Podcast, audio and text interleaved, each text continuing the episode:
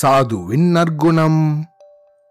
முன்னாடி ஒரு காலத்துல அமராவதி ஆறிலிருந்து ஒரு படகு போயிட்டு இருந்துச்சு அந்த படகு திருமுக்கூடலூர் அப்படிங்கிற ஊரை தாண்டி காவிரி ஆறும் அமராவதி ஆறும் ஒன்னு சேர்ற இடத்துல இருந்து கொஞ்சம் வேகமாவே போயிட்டு இருந்தது இந்த படகோ ஸ்ரீரங்கத்தை நோக்கி போயிட்டு இருந்துச்சு அந்த படகுல சாது ஒருத்தனும் கொஞ்சம் இளைஞர்களும் பயணம் செஞ்சுட்டு இருந்தாங்க அப்படி இந்த படகு போயிட்டு இருக்கும்போது அதுல இருந்த இளைஞர்கள்ல கொஞ்சம் பேர் இந்த படகுல இருந்த சாதுவை பார்த்து கேலி செய்ய ஆரம்பிச்சாங்க.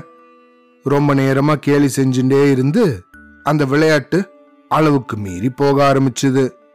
இதனால இந்த சாதுவோ அந்த இளைஞர்களை கொஞ்சம் எச்சரிக்கிற நோக்கில் பார்த்தாரு. அதை பார்த்த இந்த இளைஞர்கள்ல ஒருத்தன் ரொம்ப கோவப்பட்டு உழைக்கிறதுக்கு பயந்து சோம்பேறி மனுஷனான உனக்கு எதுக்கு கோவம்? அப்படின்னு சொல்லி அந்த சாதுவை பார்த்து கை ஓங்கிட்டான். இந்த அநாகரிகமான செயலால இந்த சாதுவோட கண்களே கலங்கிடுச்சு. அப்போ வானத்திலிருந்து அசரீரி கேட்டுது. அசரீரினா யாருமே எந்த ஒரு உருவமுமே இல்லாம ஆகாயத்திலிருந்து தோன்ற ஒரு ஒளி.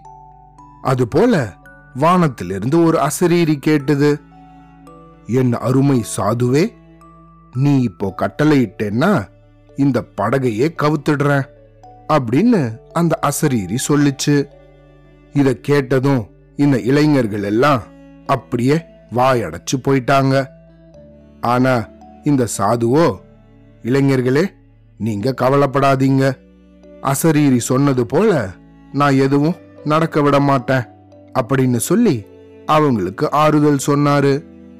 அதுக்கப்புறமா இந்த சாதுவோ தன்னோட கைகளை குவிச்சு ஆகாயத்தை பார்த்து கடவுளே எல்லாரையும் காப்பாத்த வேண்டிய நீயா இப்படி கேக்குறது?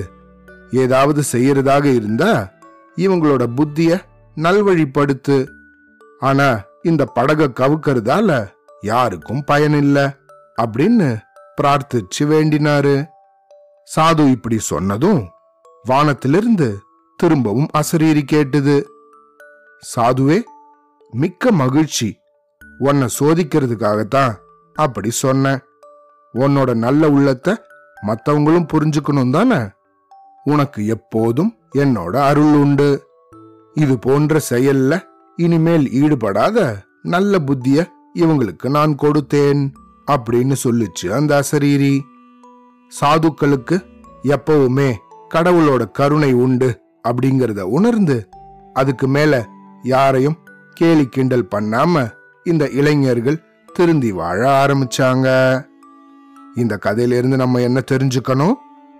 நம்மளும் எப்பையும் யாரையும் ஏளனமாக பேசக்கூடாது ஏளனமாக எண்ணக்கூடாது. ஒவ்வொருத்தரும் தங்களோட வாழ்க்கையில ஒவ்வொரு வித அனுபவத்தை கொண்டிருப்பாங்க.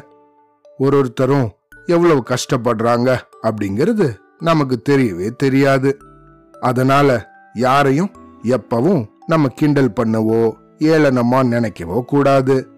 முடிஞ்ச வரைக்கும் அடுத்தவங்களுக்கு நன்மை தான் செய்யணும். அப்படி இல்லைன்னா அமைதியா இருக்கணும். சரியா? அவ்வளோதான்.